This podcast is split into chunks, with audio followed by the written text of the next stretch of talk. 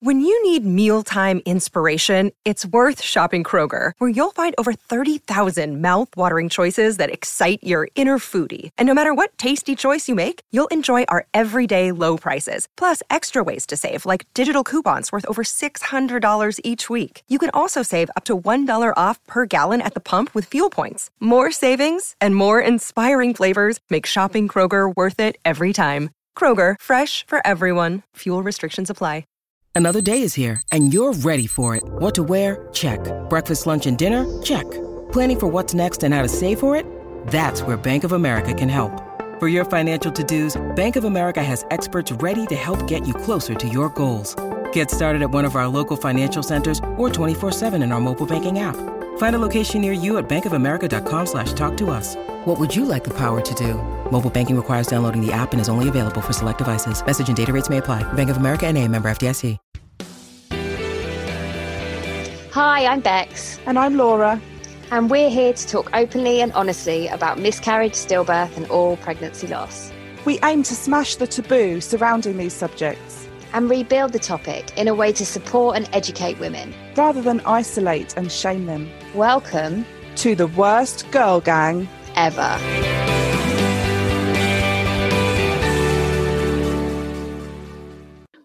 Hello and welcome to this special episode of the worst girl gang ever. It's just us today, Bex and I. Hello, Bex. Say hello. It's just us. Only you can. Just the two of us. just that was better. That was better. Of us. We yeah. can make it if we try. It's us. We haven't done any this, have we?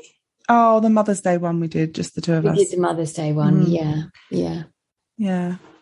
Well, we're back. Guess who's back, back, back again? Shady's back. Is it Shady? Well, no, my name's Laura. Not Shady. You are Shady. Uh, Very shady. What are you doing now? I can see that you're not concentrating. Oh no. What is it? I just had a message to say, had you down for an appointment today? Oh gosh. Gosh, what? I didn't. Who's that from? One of my foot clients. Oh dear. Yeah. Hang on. Oh shit.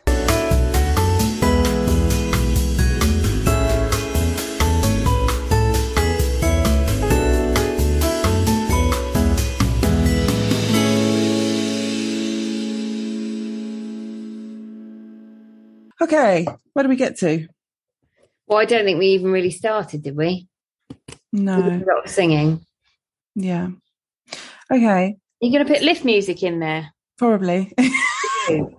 Can I just reiterate that that lift music wasn't something one of my, one of my cock ups for one? well, we could have styled it out, but you went, "What are you doing now? I can see you're doing something." That's because the number of times I've just been ha- trying to have a serious conversation with you, and I can see that your eyes, and every now and then you just go, "Oh," mm, mm. but actually, I can hear you putting things into Dropbox, and I can see your eyes completely not looking at me. Yeah, soz, soz, soz.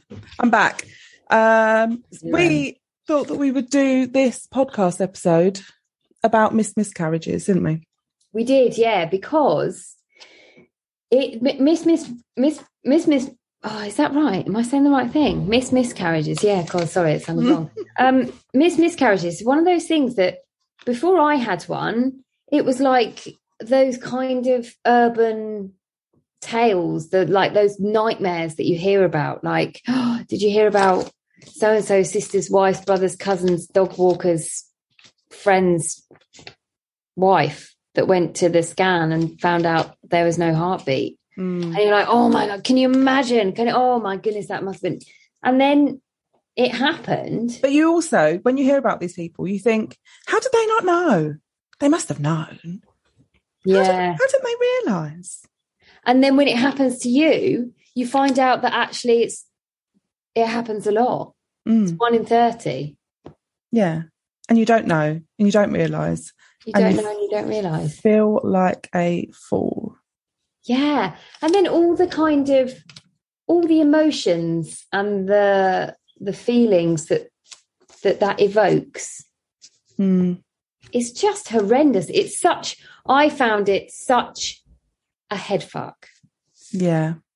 And I have nothing to compare it to in terms of, I didn't have a straight, I'd never had a straightforward miscarriage where I started bleeding and had pain. But I don't think they're that, called straightforward ones. I think they're called spontaneous. No, no, no. I know. Yeah, I know. But you know, I mean, like that's before I knew anything about it. If someone said to me, "What's a miscarriage?" Yeah. I'd be like, "Oh, yeah, you get loads of pain and then you bleed," and that's what yeah. I thought it was. Yeah. I had no idea that this was even a thing, a silent miscarriage. Like, it's meant. Yeah. That's the other word for it, isn't it? Yeah. Silent or missed. And I think those words, when you go into that room and it's also dark and you're waiting you're i think the, the thing is when you go when you have a miss miscarriage you go in there waiting to feel the biggest joy of your mm. life. You go in yeah. there waiting for absolute euphoria right? Yeah. And you get the exact opposite that. It's such a head fuck. Yeah. And then it couldn't be further from from what you were hoping for. Yeah and that's really difficult to get your mind around and then and when they say you know for, for me they said have you had any pain or bleeding that was the first question. And I thought, oh gosh, this is yeah. And then and then they said that that I'm so sorry, your baby's your baby doesn't have a heartbeat. And it's just the most painfully kind of shocking thing, isn't it? Yeah. Yeah, it is. And the aftermath is so huge. Even just the the point of going from being so desperate to see a pre- pre- positive pregnancy test to then hoping to see a negative pregnancy test because it means that it's over or it's you can start to process and and and start again or, or, or whatever you decide to do you know you can start that the the physical the physical stuff has subsided when you get that negative pregnancy test after however many weeks and I remember that was a head fuck as well because I didn't have it wasn't that simple for me. Mm. And I remember after three weeks doing having another positive pregnancy test and just most of me just going, oh, oh, like dread and horror. And then part of me going, maybe this is a new pregnancy. Maybe, mm. maybe they were wrong. Maybe, and then going back for more tests and and sort of having this crazy hope that my baby was going to be there and it was all some sort of terrible mistake or it was twins and one of them would still be you know all this kind of stuff that goes on yeah. in your head before you can even stop yourself from thinking it. Yeah. And then there's the added element where you're told that there's no heartbeat and then you have to make a decision about what you do about it while you're trying to deal with all of that grief and disappointment and shock and then you have to you have to make a decision like you you don't even know what you want for dinner. And now they're asking you to to decide what they want you to do with this baby that is no longer growing. Like that's mental. Yeah it's and and you feel like what if there's a, been a mistake Mm-hmm. What, because I wanted, and I know lots of, and this is so individual to everyone, but I, as soon as I found out, I just wanted it over. I just wanted to, and my was during COVID as well. So it was, Rob wasn't with me and, and I was in the hospital and they basically said, look, you can either have, take the tablets now, um, and stay in, stay here in the hospital, or we're not doing any kind of, it wasn't an emergency procedure, but we're not doing any emergency procedures at this hospital because of COVID so if you want a surgical procedure, you've got to go home, then you've got to come back to a different hospital, have a COVID test, then you've got to go home again, you know, 24 hours before you come, blah, blah, blah, all this stuff, isolate, blah, blah, blah. And I was like, I just, just give me the, give me the pills, give me the pills. I just mm. want this all done. But then I spoke to Rob and he wasn't allowed in. And he was like, but what if they, what if they've got it wrong? And then you take these pills and that's, that's it. And they've, they've, they've made the wrong call and this you know the sonographer's made the wrong call. Because he wasn't there as well. He i saw it i knew. Mm. but because yeah. he wasn't there it was just a really a really awful thing to have to try and explain to him that it definitely wasn't okay. And then find my way as well by myself. And i didn't have anything with me. It was like it was it was actually this month, two years ago this month, and it was really hot, and I literally just had the clothes I was standing in and a, and a phone with like ten percent battery. Mm. And That's just- unlike you. I know. I've changed though, haven't I? I just I felt so vulnerable, I suppose. So vulnerable. And I had I remember clutching my little notes to my chest and just not knowing what to do with them and just feeling like such a fucking idiot. Yeah. Yeah. Yeah. That's for me, that was the biggest, the biggest feeling that I had was feeling like a fool, feeling like an idiot, embarrassed, ashamed. Um, I'd been prancing around as if I was going to be having a baby. and for three weeks, there'd been nothing going on in there. Yeah. Mm. I was telling more and more people, getting bigger, and uh, yeah, just felt like a dickhead, really. So embarrassed, so embarrassed to tell people. It was I remember I remember the night before going for my scan and telling Rob one of Rob's family members who was in Canada, who I didn't know, I've never met before, but we sort of Rob and I were due to be getting married a couple of months later, and I sort of said, "Oh, um, there's actually going to be some news tomorrow, so keep your eye, keep your eye out on Facebook." Hmm. And I don't know why that one sticks in my mind so much, but I just, oh, just felt like such a twat. I know, like really cocky. Yeah, And for me, it was that was the first miscarriage I had was my my third miscarriage. So like I don't know why I was so cocky. I think I was just had it in my head, oh, third time lucky. And the first two had been spontaneous. So I knew they'd happened. Um, you know, there was pain, there was bleeding. This time I'd seen a heartbeat twice already. So I was like, Oh, hey, home and dry. Yeah, of course. But like, why wouldn't you think that? Because you you probably thought, you know, I've had my fucking share of shit, Mm. and there's been no pain or bleeding, and I've seen a heartbeat. That, Yeah. That's it. Like, why I was so cocky that my at- about a week before Scoop and I had been out shopping and we even started looking at prams. And then we had this scan and Scoop said to me, Oh, I've already seen the baby a few times. Take your mum. She's so excited. So I Oh, took my mum. And yeah, we were so excited. And I was, because it was a molar pregnancy as well, which we didn't realize at the time. I was growing. Like this placenta was like multiplying. And, you know, I had a pregnant belly. Mm. Like How did your mum react when you were like? How did your mum? Um, like howling, Was she? wailing. Yeah. Oh God. Yeah. And I remember being like, Mom, calm down. It's embarrassing. Such an ass. I don't know. I don't know why. I don't know. I think it I was think just like survival, like coping.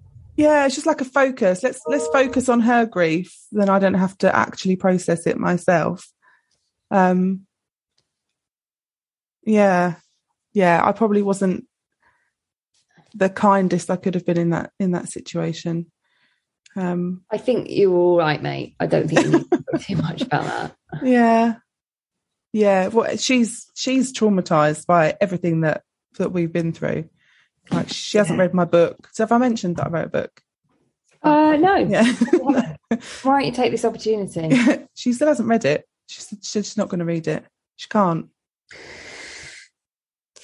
But yeah, she's still even now like she's affected by it, and I think that that specific experience in that scan room was um was the worst because I was behind the curtain, and they said they said, "Oh, let's just get the picture up, and then we'll call your mum in."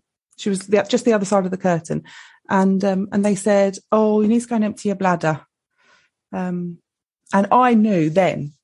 I went to the toilet, and I was like, "Holy shit!" But I put on like this game face as I walked out past my mum to the toilet. I was like, "Oh, it's fine. This happens all the time." I came back, and the nurse put her hand on my arm, and she said, "Laura, you do know that we've asked you to empty your bladder because we're not seeing what we want to be seeing.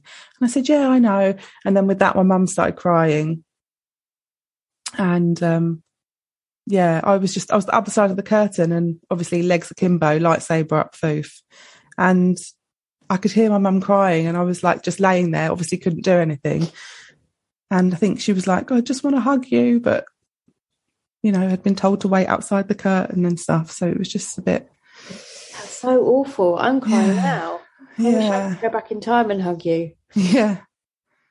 It's so. Yeah. So, I mean, I, I had someone with me, unlike you, but still there wasn't that comfort because they're, because of that fucking curtain and because I was a dick and was like, calm down, mum. So embarrassing. like Kevin and Perry. it's just so. Uh, it's just so brutal, isn't it? It's so fucking brutal. yeah.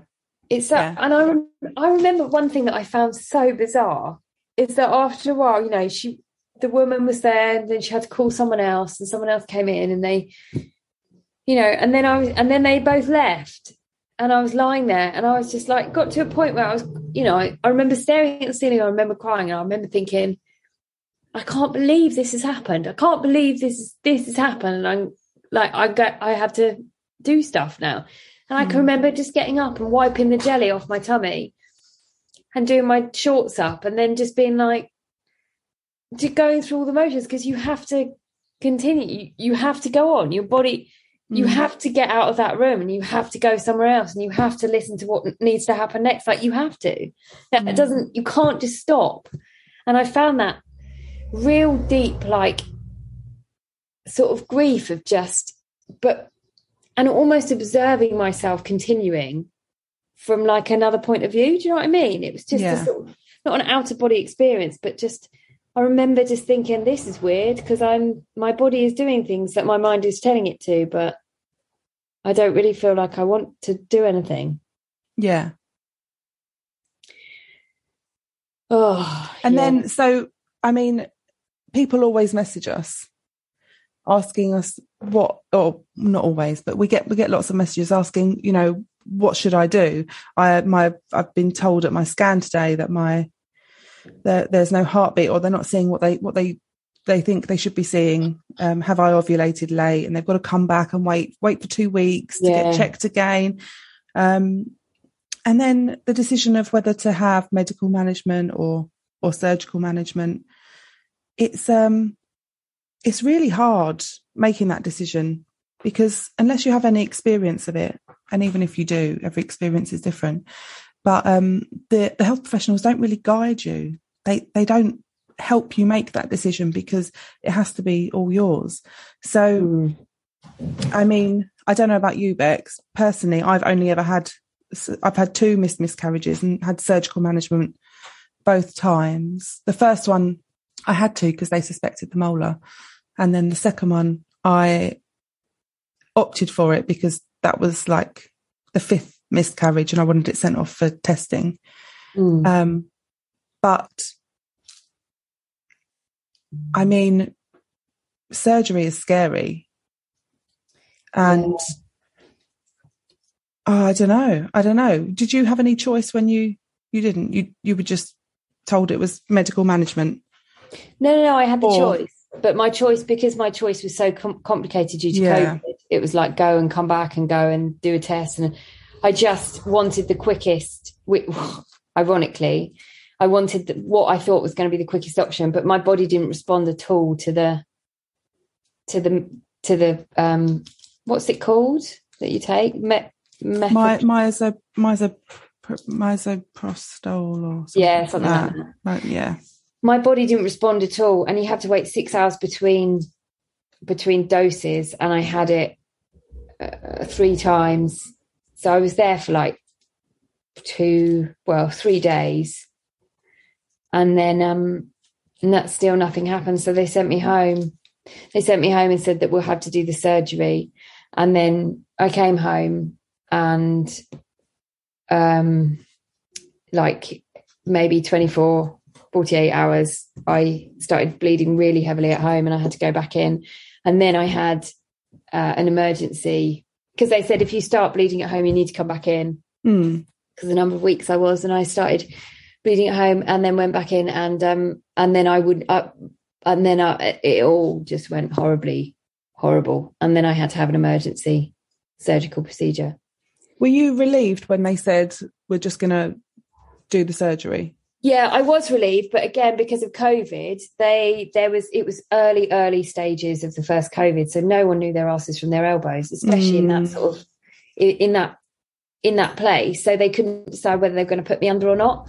And at that point, it had been about it'd been about a week since I found out, and I knew that the baby was still there, but I was also bleeding. I, you know, I bled out in the car park, and they still wouldn't let Rob in with me. Mm. And as I said, like it was, oh, it was really early COVID. So it was really hard. But I just remember, I just, it was so undignified, like losing my baby physically in the fucking foyer of a hospital while my husband had to watch from outside Mm. glass doors because they wouldn't let him in. It was just so inhumane. I found Yeah. the whole experience so traumatic and inhumane. And then um yeah, it was just it it just sort of oh it really, you know, and, and the worst thing about it is that I really wanted to complain, put in a complaint. But I didn't because I more wanted just to get away from it and just Mm. move on from it. But basically, when it came to the emergency procedure, they couldn't decide whether they're going to put me under. The anaesthetist, anaesthetist told me that that they were going to put me under, and then someone else came back and said, "No, you had to be awake because of COVID, and it's going to be a local." And by that time, I was so tired and exhausted and sad that I just wanted to go to sleep, wake up, and it would all be over Mm. and then I was all day, all day. I believed that that, that it was going to be just a local, and I'd be awake. And then, um, and then I called my bereavement midwife, Ruth Paul. Hmm You know, do you remember we talked about her? Yeah. And she came up, and I think she just walked in, and she could see how what a mess I was in. And I told her that I just wanted to go to sleep. I just wanted to be put under. And she went away and she came back and she's like, I don't know why anyone has told you that you won't be under general anesthetic. It's definitely going to be a general anesthetic. And then I kind of just let go a bit. Mm.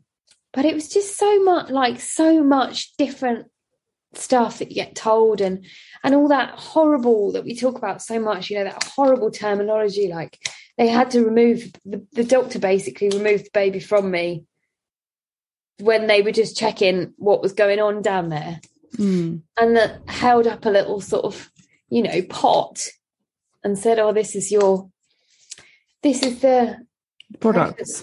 products this is the products of conception and i was just like what is that do you mean my baby and they were like and they didn't even say it then. They just said oh products of conception. It's mm. just like so shit you know it's so fucking shit.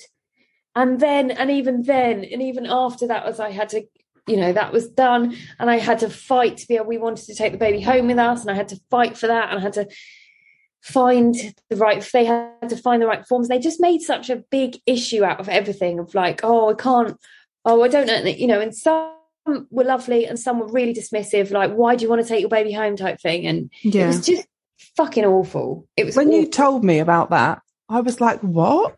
You got to take your baby home? That's it had never ever been mentioned to me before. Ever. that's mad isn't it like why Yeah. I don't know. I don't know. Did not even know that that was a thing. Didn't even know that that was an option. And I wonder if I would be less hardened to it all if um I'd been able to do that. But yeah, N- just I was like, what really?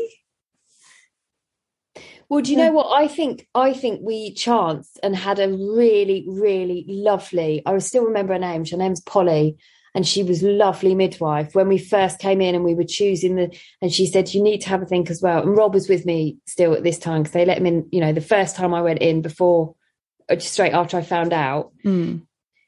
and they she said um you need to have a think about whether or not you want to take the baby home with you. And we were like we didn't know that was an option and stuff. But i think it was because after that when because after that we went home again and then started bleeding and then came back in again she wasn't there anymore. And Mm. that's when we had to fight for it because everyone else was a bit like what? You want to Yeah. yeah. So but i'm so happy Good old Polly. did. Yeah exactly. Good old polly. And in fact when i went back because after three weeks i still had a positive pregnancy test and then mm. i had to have another scan and she was there then and we'd started this by then. We'd started the worst girl gang ever by then and she had heard of us. And i was like yeah we're gonna change the world! It's amazing. Although you say that, we we, we found earlier a- list of the top 30 baby loss podcasts and we're not on it. oh i yeah never mind Never mind. Ah. um, but yeah it's, it's an emotional one isn't it it is. And for me I because mean, i'm emotional about everything the other aspect is the uh, like the losing faith in your body, right? yeah So feeling like your body has failed you by not by tricking you really. That's how you feel don't you? Feel like fooled by by your body. Um i remember that i just like you so desperately wanted it over and done with. When i came round from the anesthetic other than feeling a little bit sore and drowsy within a, a few hours my boobs weren't hurting anymore. I didn't have any like indigestion all of those symptoms that I'd had had gone, and I felt gutted really that they'd gone. I wanted to feel pregnant for a little bit longer, but did um, you yeah, yeah. I felt like I just wanted it over and done with so quickly. I hadn't even considered what it would be like to just be this person that wasn't pregnant, didn't feel pregnant. yeah Yeah, it's all completely it's funny over. isn't it because we we talk to people who feel sort of the opposite to that and they feel like they they've lost their baby and yet they their boobs are still hurting and they're still having pregnancy symptoms and they really struggle with that because Yeah. it's a reminder I think the difference is, well, I think with mine, with the both surgical managements, they both went really well and didn't have any retained products. So it was literally like pregnant, not pregnant. Um, Yeah. I think if you have the the medical management, things can be a bit slower, can't they?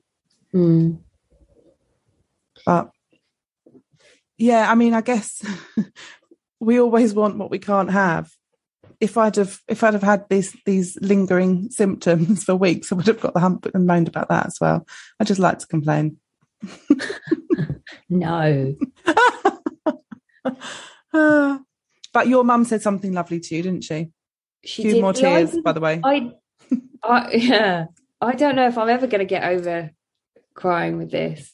But see, I didn't have, I didn't have the feeling. I felt stupid because I had been acting like a pregnant person, and then I realised that there was no sense in me doing that. If you see what I mean, but I didn't have the whole. I feel like my body's let me down because of my mum, because of what she said, and basically, I was on like you know day three of being in hospital being awake all night i didn't let myself go to sleep because because this is so weird looking back on it but i was terrified of waking up and and forgetting what had happened. Hmm so i didn't let myself go to sleep. So i was it was so like it must have been about three or four in the morning. And my mum was texting me and she just said um oh god she just said tell your beautiful brave body it's okay to let go now. And it just like it turned it made me turn a corner because i just was able to accept the fact that my body hadn't let me down. It was just so fucking desperate to be a mum to that little baby that you know it refused to believe that it was over and it it wasn't there anymore.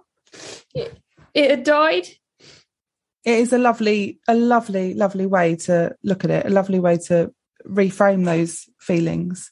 And it's your mum that that's what she said has just provided comfort to so many people. Every time we post about it, every time you mention it, people write to us, don't they, and just say how how lovely it is. Because I think as women, we do, we're not very kind to ourselves or our bodies.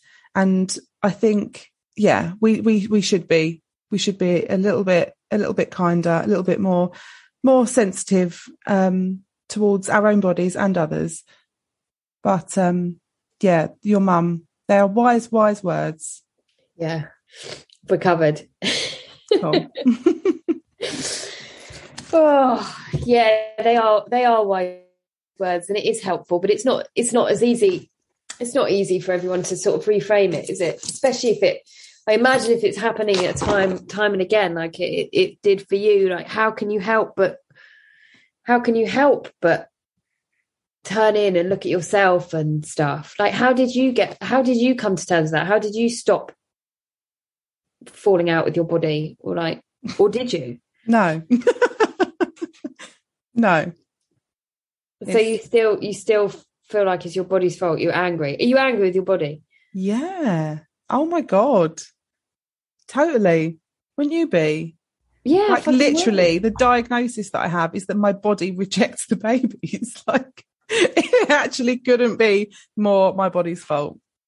So how do you deal with that? How do you manage that? Take drug, uh, not drug, not like drugs, drugs, medication, but like mentally, I, I, I don't. I'm, I'm thankful that my body gave me, you know, didn't attack the baby once. I'm Yeah. thankful for that. And and the more that's gone on since we had him, I realised that uh, I don't even know if it was the medicine that made made him cling on, but um, yeah, I'm just thankful for the things that it does do. But what it doesn't do is have babies very easily. so I don't don't really like it for that reason. And, and what would you say to, to someone else who's listening, who's feeling the same? Like how how could you offer your advice? What advice would you give? Oh, do you know? I, I don't know. I used to think that the only the only way I would ever become friends again with myself, with my body, would be to for it to have a successful pregnancy, um, which it did, and for a short amount of time, I was at peace with it, and then it's just started fucking me over again. So I don't know, and I hate to be that person who says that I would only ever feel better about the situation if I had a baby because I know that lots of people go on to not having a baby. And after we spoke to Katie. Katie Seppi the other day, who's childless not by choice, I mean, I 100% admire her, and I know that there is there is there's a place for people who don't have children. Like that's it's not that it shouldn't be a your womanhood shouldn't be dependent on whether you have children or not, right? Yeah. But when you're in that desperate state, you sort of that that feels like your only option. But yeah, I don't I don't know the, the answer. I guess there are loads of people out there that can help support you to not hate your body. But um yeah, I'm not really a, Not a- a good example for that. Oh mate. Have you found it do you find it easier? Like you're so to the outside eye, you look like you're managing it really well. I think I am. Yeah. Yeah. You Yeah. don't feel as desolate as you you do. Does this help doing the worst girl gang? I think so. I think I think it must do. Um but like when when things changed for me before before I had Bertie, things started changing when I started writing. Um Yeah. and so I guess, yeah, writing, talking, it's all it's all kind of therapy, isn't it? does get a bit much at times, but I'm quite good at like distancing myself and doing what I need to do. But yeah, I, I'm fine, honest. Okay. Yeah. I'm just like, yeah, I don't like my body and I hate the situation we're in, but I'm quite good at accepting that it's a shit situation and a shit body. so it doesn't like eat me up inside like it used to. Well that's good. Hmm. Wow. Feel a bit Drained. drained. Yeah. There have been lots of tears, mostly. Oh, actually, not not mostly. All, all from you. Yeah. How often? would- How often do you cry? Do you cry? yeah, sometimes. you cry. I feel like you cry when everything, like, it, like over when everything gets completely too much, and then it, and then one thing happens. Like you know when you crashed your car on the way in a car in the Yeah. in the car park. I could see when you arrived at work that you were getting quite close to tears. And I, I didn't like, crash my car. Oh, I didn't this crash is it. new. This is new. I don't know what to do. The um the multi-story car park jumped out and whacked the side of my car. oh yeah, and then you did the same on the way home. Do you remember? Yeah, I remember. Yeah, that's yeah. I think that's the only time, or maybe you. uh, No, I don't know. Not often though. Not often. I see you emotional. There have been a few podcasts that have brought me to tears. But instead of of what you do is you talk through your tears. I just sort of like cry and don't talk so no one knows that I'm crying. And then I'll be like, I talk through anything, mate. yeah, Food, yeah, you do. hmm Yeah, you you talk to me when you're eating rice cakes. You send me voice notes when you're eating rice cakes all the time. I've left you voice notes while I'm peeing as well. Yes, yeah, It's because that is the, like that's that sort of time is when my brain goes into full function. When I have to be somewhere doing still, when I have to be somewhere doing something like weeing or driving. yeah. Mine's when I'm driving. Oh, yeah. You're lucky I haven't got a waterproof phone, or you'd be with me in the shower. Oh, well, I think we've rambled quite a lot. I'm not sure. Well, I hope this is if you're if you're now if you are now currently listening and you're experiencing something, some some of the things that we've talked about, like just know that we we're here for you. We know how dark it is and um, where you are now, and I I promise you, it does. If your situation is similar to mine, I promise you, it does get lighter Yeah, and you do you've just got to reach out and talk i think agreed. There are loads of places to find support. If you're not not already on our Facebook support groups, you should go and give those a whirl. there's also 30 really good podcasts that you can listen to But, oh yeah, yeah, yeah. there are. i don't want to start you up again mate it didn't really bother me it doesn't matter Okay, it's Feed Spot. They Feed Spot have said they're the 30 best pregnancy loss podcasts. Are we at number one? No. Are we anywhere on that fucking list of 30 best baby loss podcasts? No. okay well never mind Never mind. because Never mind. we're whoever's listening to this is listening and that's Yeah. the important thing And if they've not enjoyed it, there are, like you say, there are 30 other ones that they could give a whirl. yeah let us know how they are Hmm. all right mate well on that note let's go Yeah. All right. Cheerio. all right cheerio speak to you soon thanks for listening. Bye. Bye. Thank you so much, everyone, for tuning in. And please, please, when you have a second, rate us, review us, and share us. And let's get this taboo smashed. See you next week.